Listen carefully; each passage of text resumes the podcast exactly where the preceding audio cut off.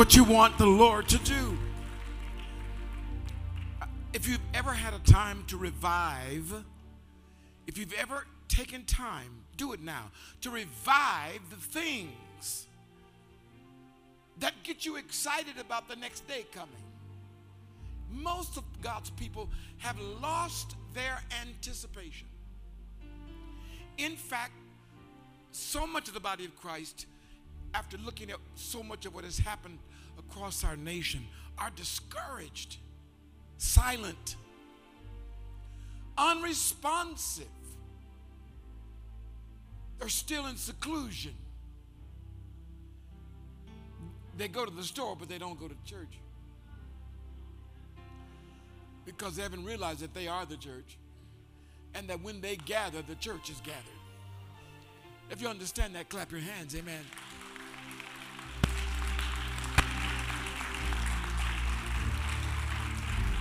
You act like God can't do what he says. That's what's happening in the body of Christ. But with those hands lifted to him one more time, as we prepare to enter this season, Father, in the name of Jesus, I thank you for your revelation, for showing us what we've never seen, for igniting in us your vision, for helping us to overcome our fear and our anxiety. You're causing us to come forth boldly, knowing that what you've said, you will do. Lord, as Pastor Tiffany prophesied, this we declare will be the most unusual, awesome first fruit season we have ever experienced, in, even in the last 10 years. We thank you for it. For we know, Lord, that you are here to reveal yourself. And we give you all the thanks for it. In Jesus' name. One more time with another praise to God. Amen. Come on. Just bless him and praise him. Thank you, Father. Thank you, Father.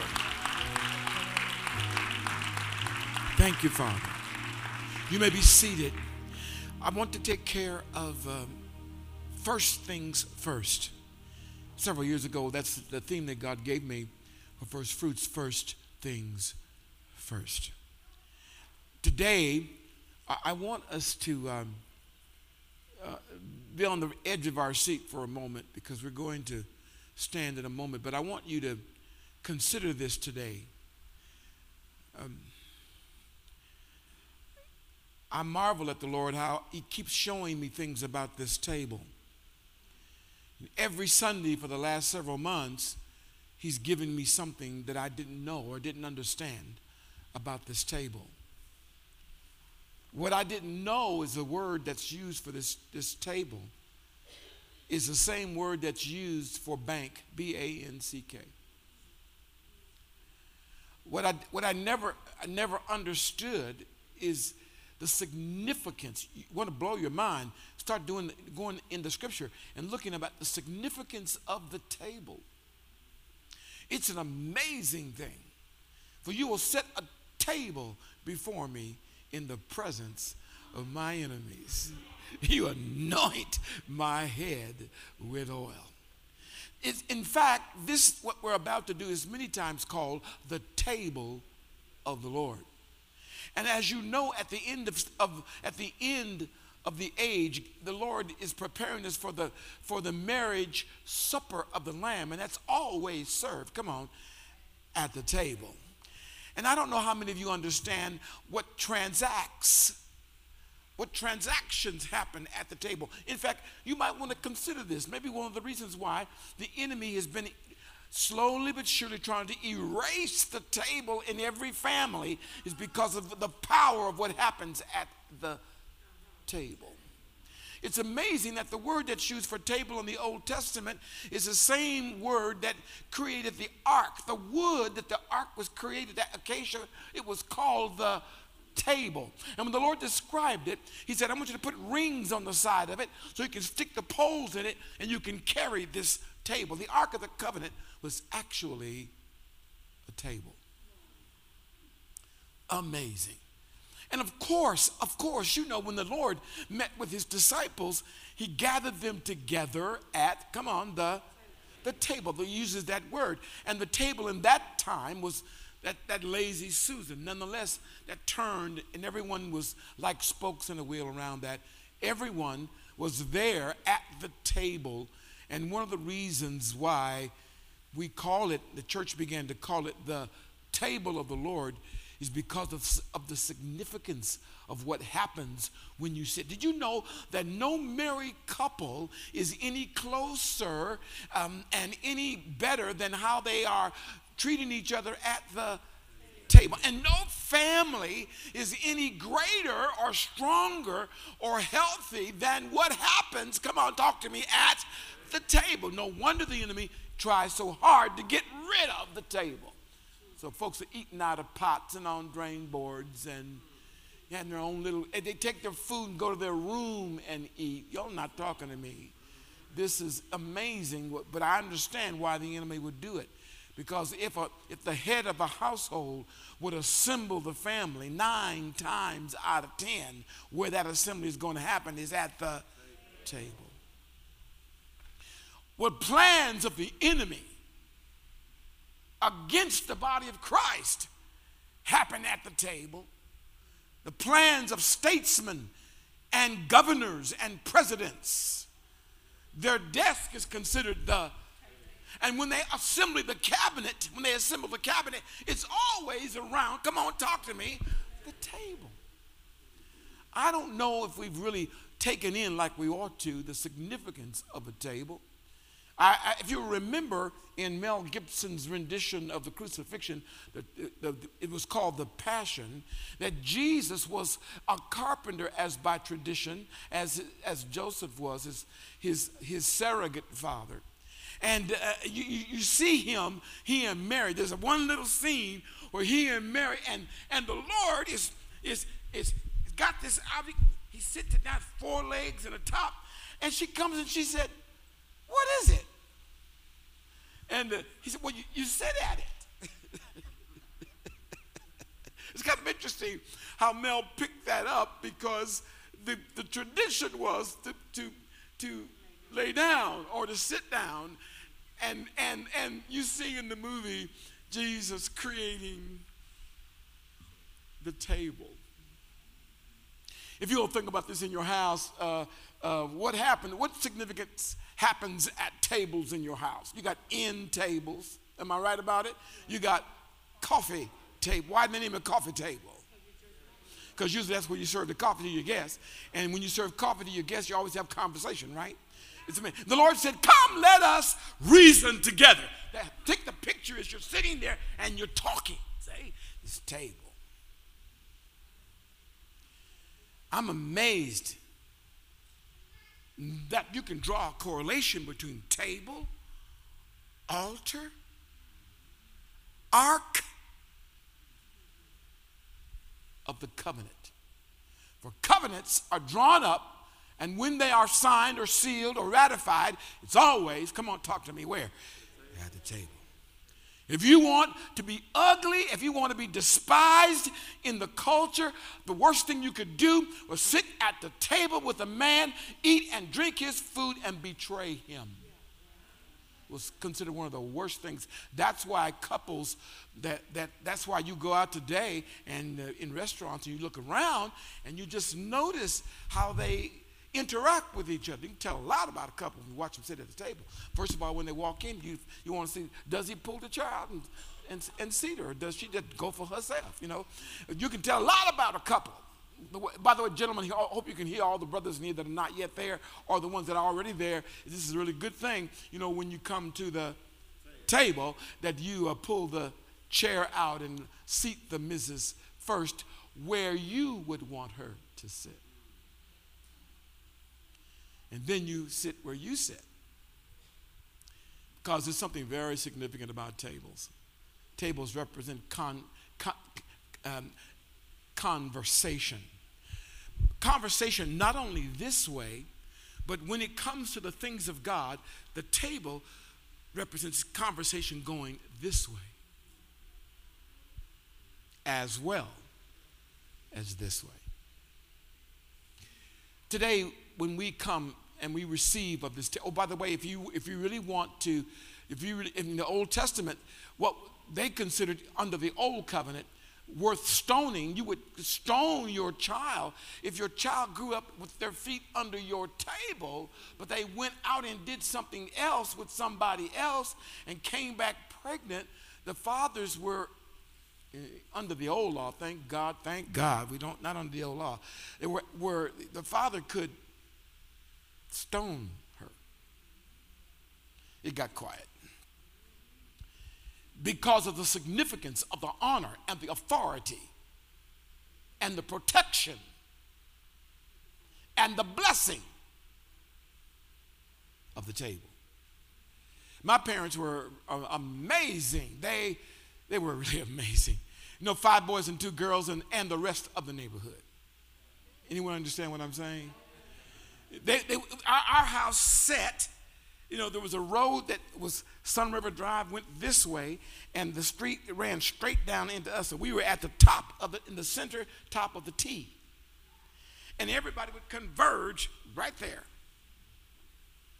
3261 Harbor Woods Road was Decatur, right? That just came up in my spirit. Um, if you sat at my table, you partook of the blessing of my table. If you ate my food, you would never be sick, not from that meal. Oh, no. And if anybody got sick eating in my house, it wasn't my table. It's what you ate before you came.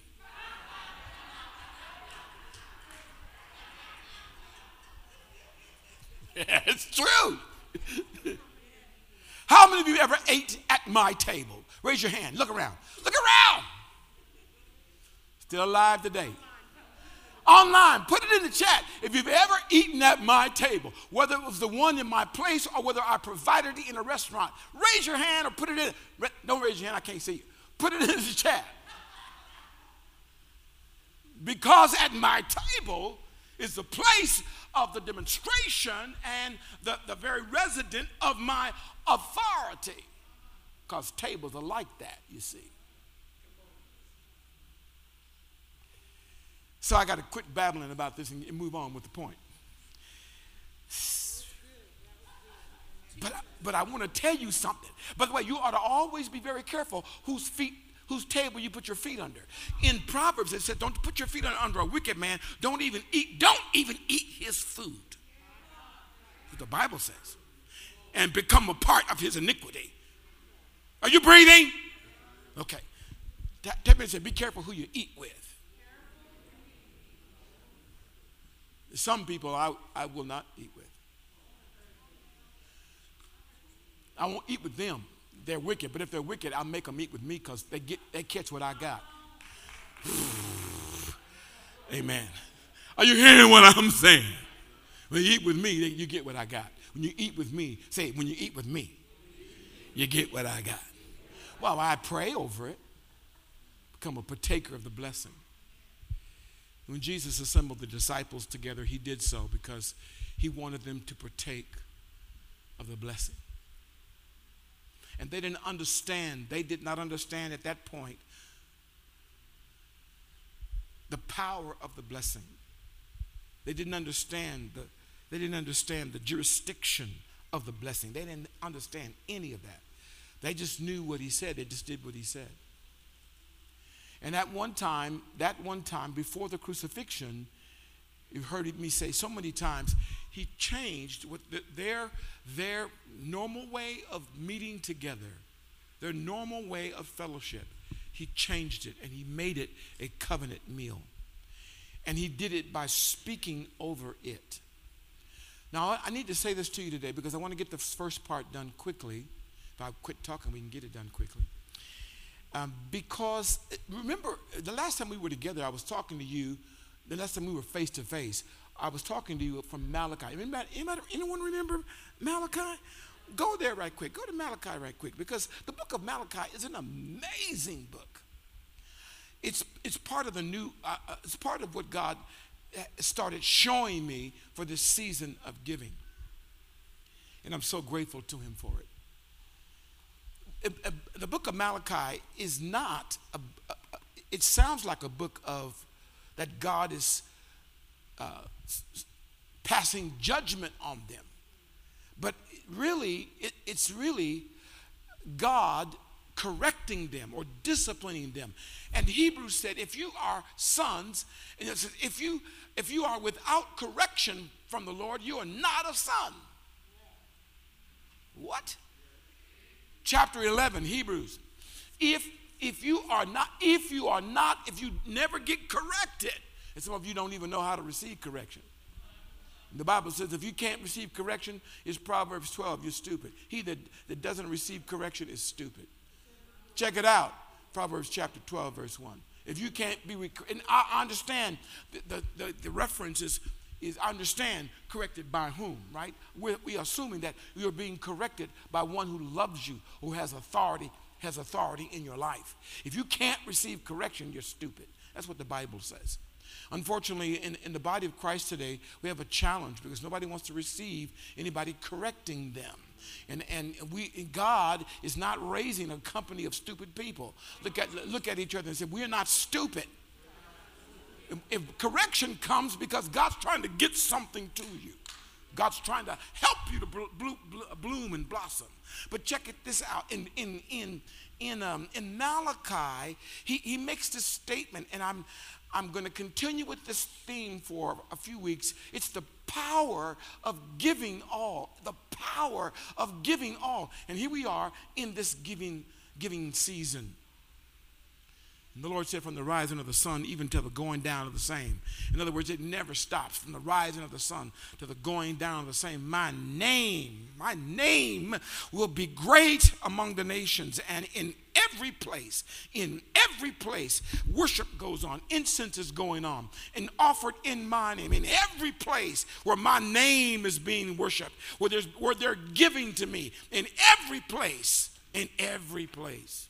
My God that's going to offer. Everything is offered in my name. Um, it says, My name will be great, so great among the nations. God begins in Malachi setting the precedent for his people, and as he addresses them, it's about his name.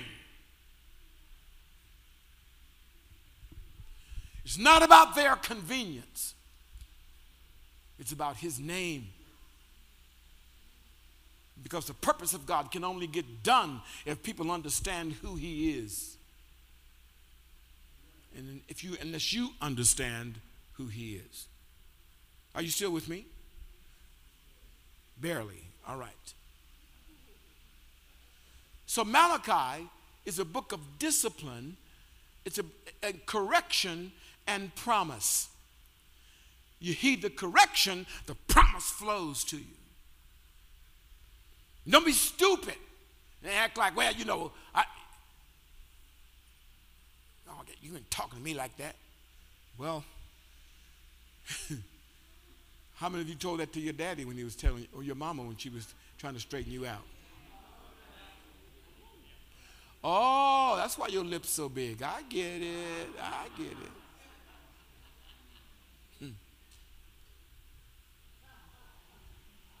Remember uh, when I was talking to you about this, I said there's some things I want to make clear here because sometimes people get confused about the Old Testament and the New Testament. In, in, Romans 15, it says these things are written for our instruction, referring to the Old Testament. These things are written for our, for our instruction.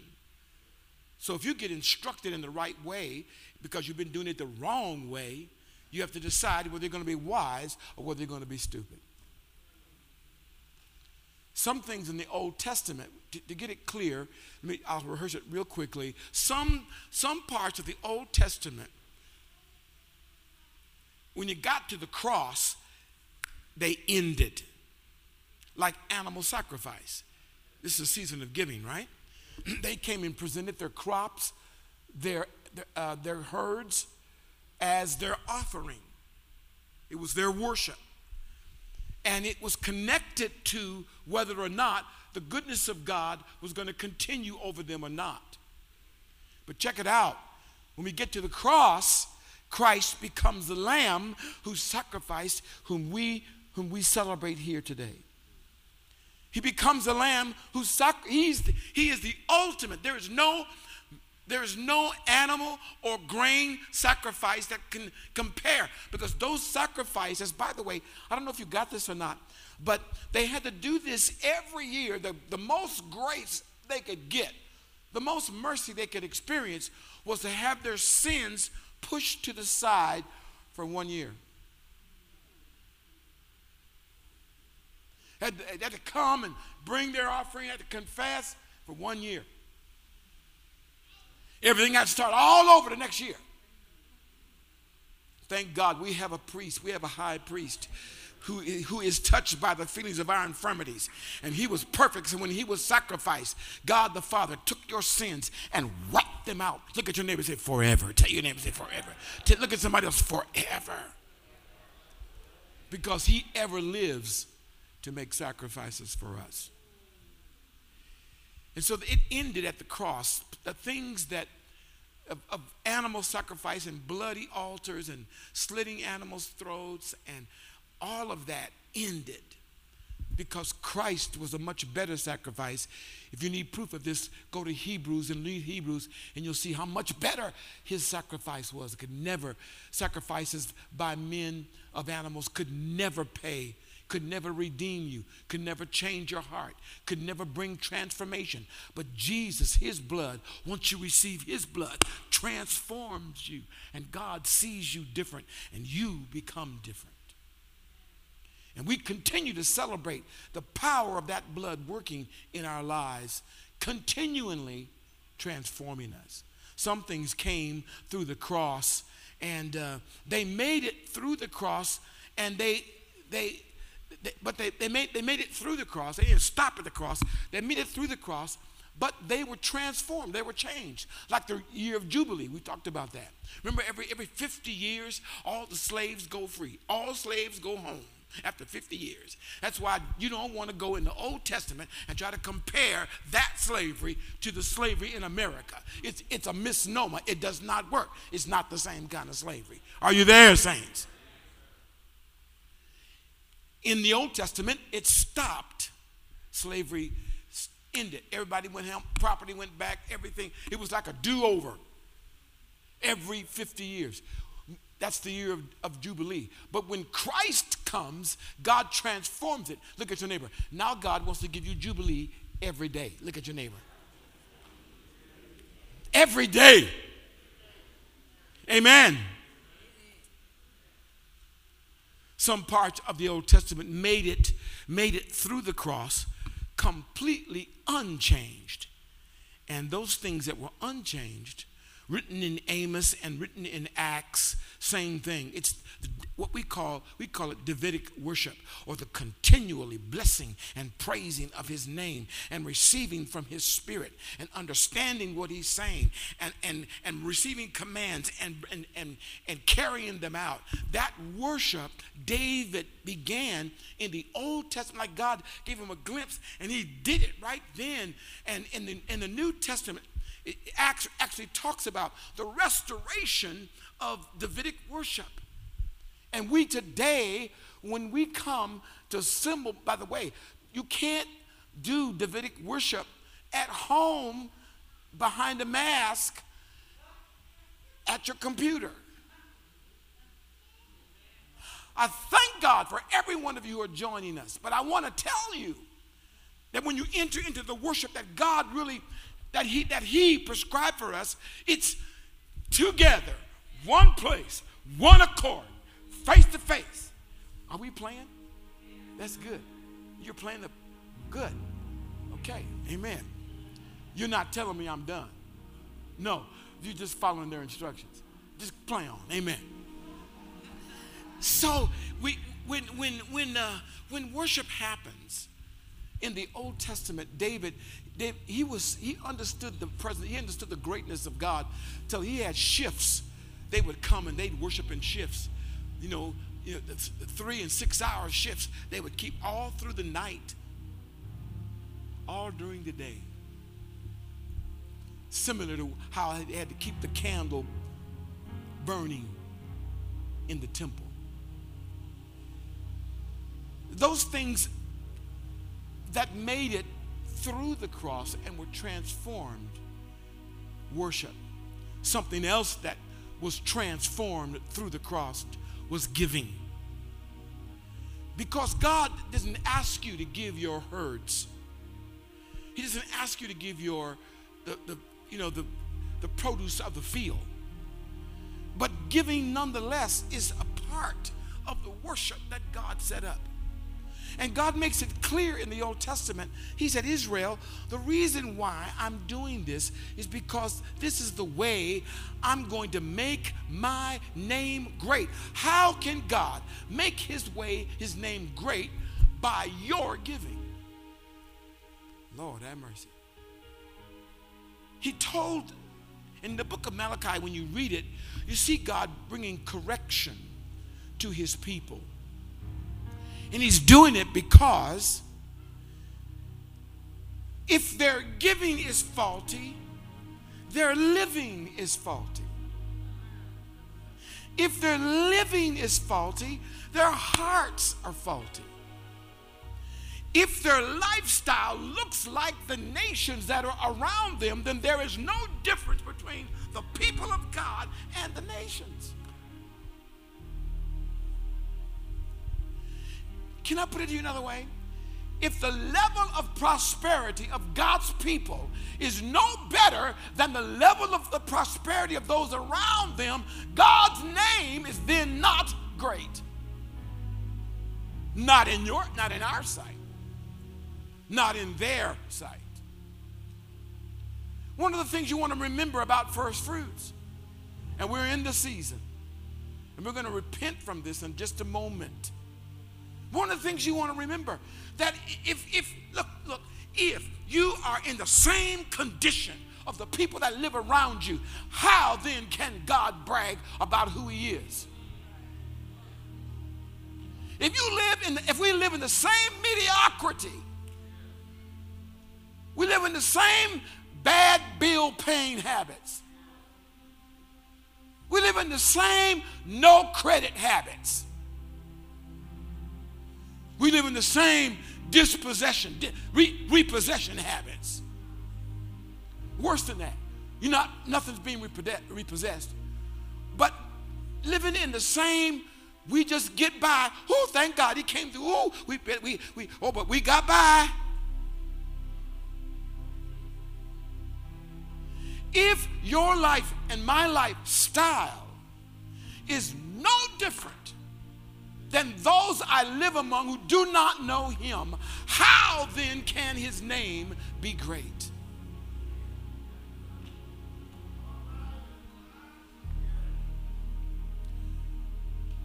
All right, so let's do this.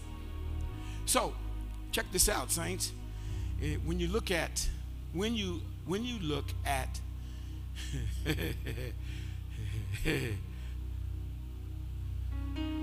Malachi chapter 1 and verse 7.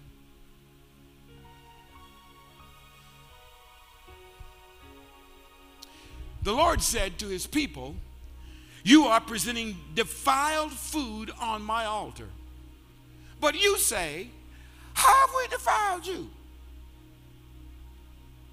In that you say, The table of the Lord is despised. But when you present the blind sacrifice, is it not evil? And when you present the lame and sick, is that not evil? Why not offer that to your governor? Would he be pleased with you, or would he receive you kindly, says the Lord of hosts? In that one little section, God is pointing out that his people have their, their attitude is no different than the world's they had become lax. God was looking at their heart. Look at your neighbor. Said, God's always looking at your heart. God won't, God won't violate his own principle. How can God pour out, open up the windows of heaven and pour down? I haven't heard anybody here yet say, Stop, Lord, quit blessing me. I know I can't take it. How is it? How is it that God would promise such a thing? Bring into my house all the tithe and all the offering and see if I will not open the windows of heaven and pour out upon you a blessing that you would not have room. You had to get a bigger house. You got to get more garages.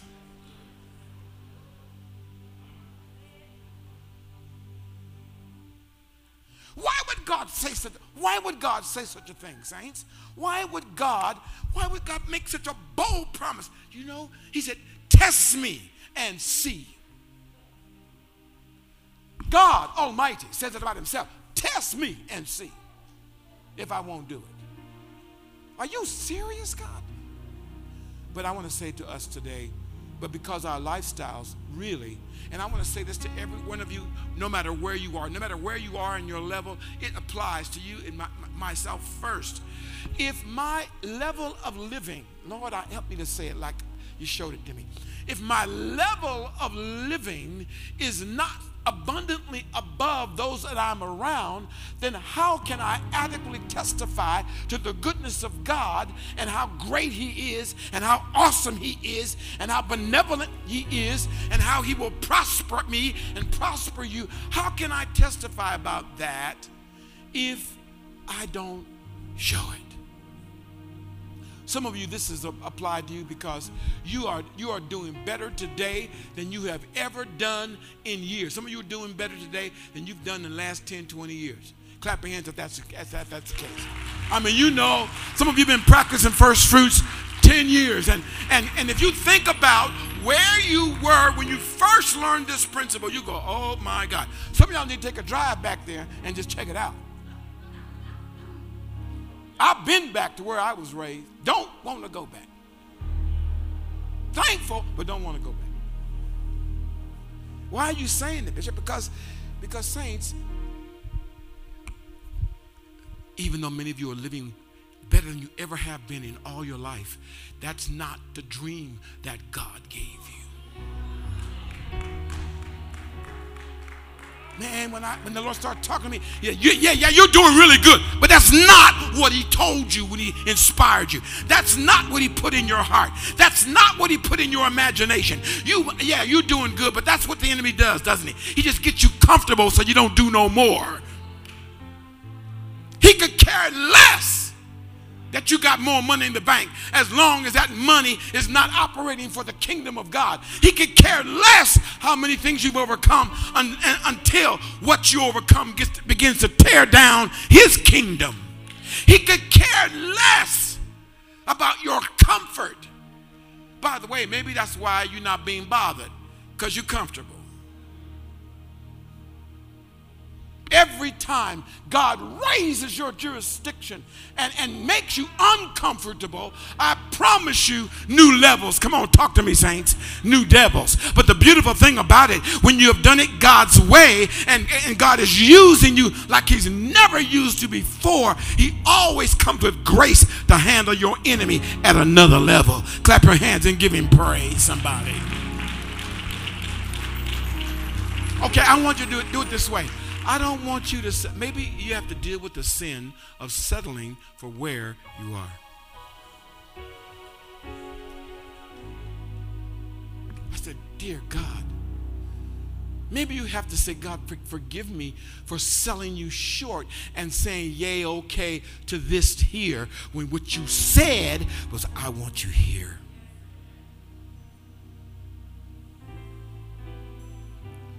I want us to bow our heads for a moment members this morning. Because this is uh, and this is the beginning of first fruit season. And in our beginning we, we, we will go up to easter. And i want you to understand that that there's a season in first fruits in practicing first fruits.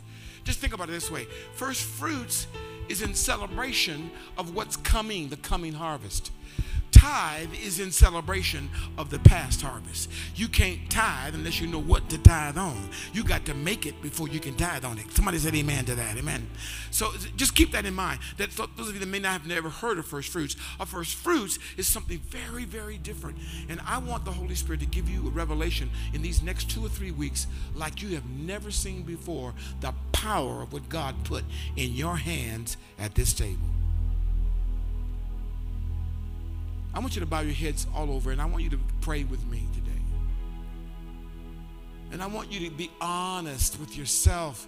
If your family's still in that situation, okay, it's better than what it was five years ago. Thank you, Jesus. But what if it's not what God said? Some of you put what God said, you put that down because it had not happened yet, and you blamed God for, for raising your expectation and not fulfilling it by the time we're done the next two three weeks, you'll see very clearly what that really is. Some of you are holding God suspicious because he didn't come through like he said. And the real deal is, by the way, he cannot lie. Tell your neighbor, he cannot lie. There ain't no lie in him. There's no darkness in him at all.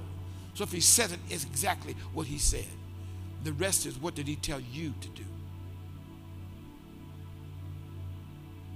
I want you to, I want you to, I want you to, I want you to go back to what the Lord spoke to you. That glorious, incredible, fantastic picture that God put in your mind. That thing that God did with it when He showed you how He wanted you walking and living. Yeah, it includes driving. What kind of lifestyle the Lord and why God would promise you such a thing. Surely it's not just to consume at your own, of your consumed by yourself at your own table. Remember, is his name great wherever you go? When you walk out of your door, is his name great over your life? So wherever you go, you carry his fame, you carry his name.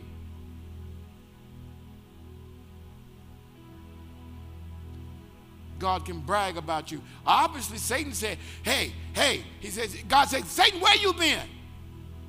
Satan appeared with the sons of God before, before the throne. And, and, and, and the Lord said, Where have you been, Satan? He said, Well, I've been walking around to and fro, seeing whom I can devour.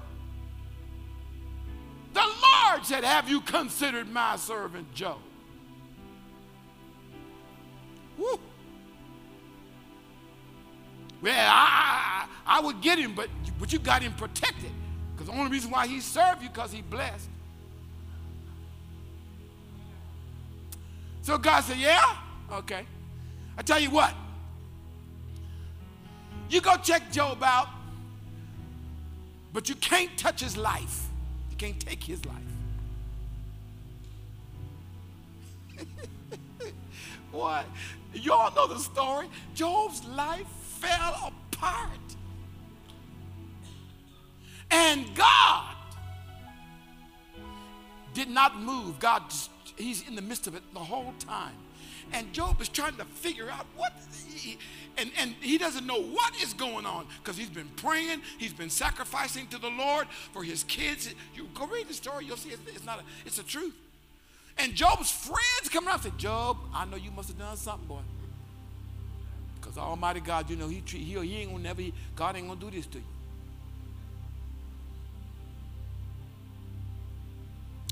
And what many have not understood is how God, God could trust Job. He could trust Job even though his life would fall apart for a season. He, he knew the level and the depth and the security of Job's trust in the Lord. So it wasn't a, it wasn't a big deal for God to say, check him out, Satan. It got quiet in here for a second. I, I, I, I stepped into that. I want to tell you, at the end of the deal, Job is just, you know, Job is just, you know, he's a, he's a good man. But the truth is, when God checks Job out and begins to question Job, Job, and and and and Job repents for him even thinking that, that God might have some negative toward him. God said, Job, and, and, and by the way, Satan, Satan was just, he was, he was undone. He was uncovered because he couldn't make Job curse God.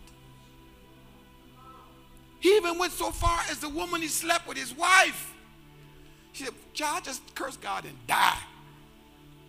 But Job wouldn't do it because of his love for God. Though he did not understand everything, he loved God. And God, God said, all right, when God rebuked Satan, then God restored. The Bible said he restored. Hello? How did he restore it? it he, he doubled everything Job had lost. He doubled it because God could trust him. Maybe what you're thinking for, I don't want to be Job. I don't want to be Job. Some of y'all are being Job right now.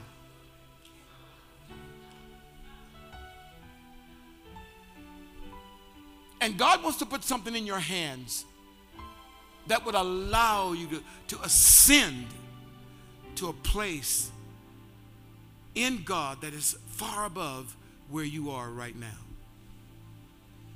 But one of the reasons why we've not been able to do that, church, even across America, one of the reasons why we've not been able to do that is because of the same things that God spoke in Malachi to his people, the way we have thought about God, the way we treat, you mean the way we thought about God? If you go to if you go to Malachi and look down every chapter, God keeps asking them questions. And they keep saying, What you talking about? He said, You treat me horrible. He said, Why do we treat you horrible? He said, Why are you robbing me? How are we robbing you? How many, have you ever had children do that? Have you all had children do that? How many of y'all had kids do that? I told my, my I said, I said, you've been in my you've been in your mother's you've been in your mother's oil? Matthew? No. Well, why is your face shining? We, we've been treating the Lord like, well, we, you know, you know, we love you. Now, you know we love you. By the way, by the way, uh, there are a lot of songs. If you check out the how many songs, Chris, that are about loving Jesus and loving God in the worship field, there's all these the big proliferations. There's I mean, there's song after song after song after song after song after song about I love you, Lord, I love you, Lord. Everything from I love you, Lord, and to and can you think about other I love you songs? They might come to you. I love you, I love you, I love you, Lord, today because you care for me in such a special way. Right? And I praise you mm, and I lift you up and I magnify your name. That's why my heart is here. Anybody, any other, can you think of any other love songs to God? I mean, there's all kinds of them. I, I love you, I love you because you first loved me and purchased my salvation on Calvary. A lot of love songs. You know, the body of Christ, we have a whole list of them. Maybe, maybe next week we could have us a whole list of love songs that we, I, I, it's amazing. You will blow your mind. But I have yet to hear a song that talks about the fear of the Lord.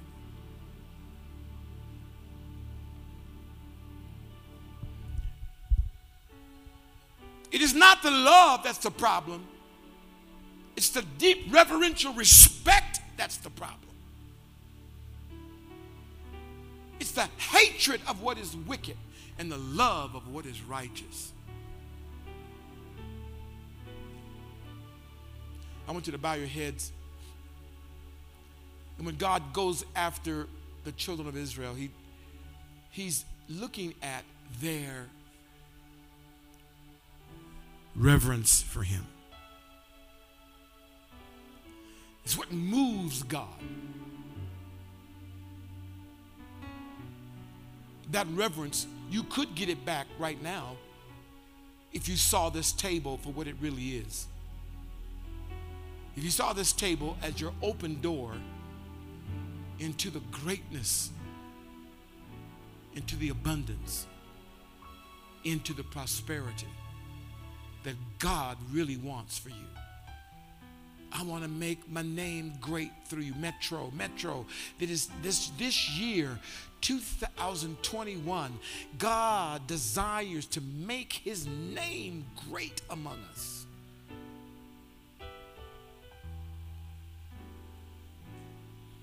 And so the Lord said to his disciples, knowing that they are the first among whom his name is to be made great. He said, I want you to take this cup.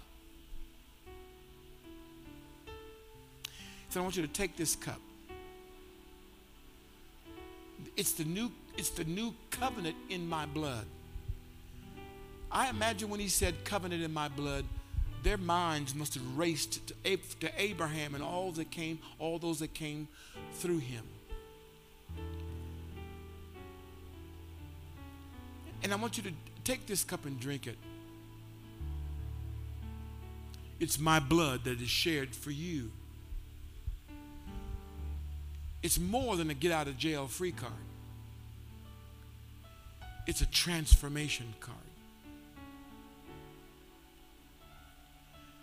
And when you drink this, I want you to remember me.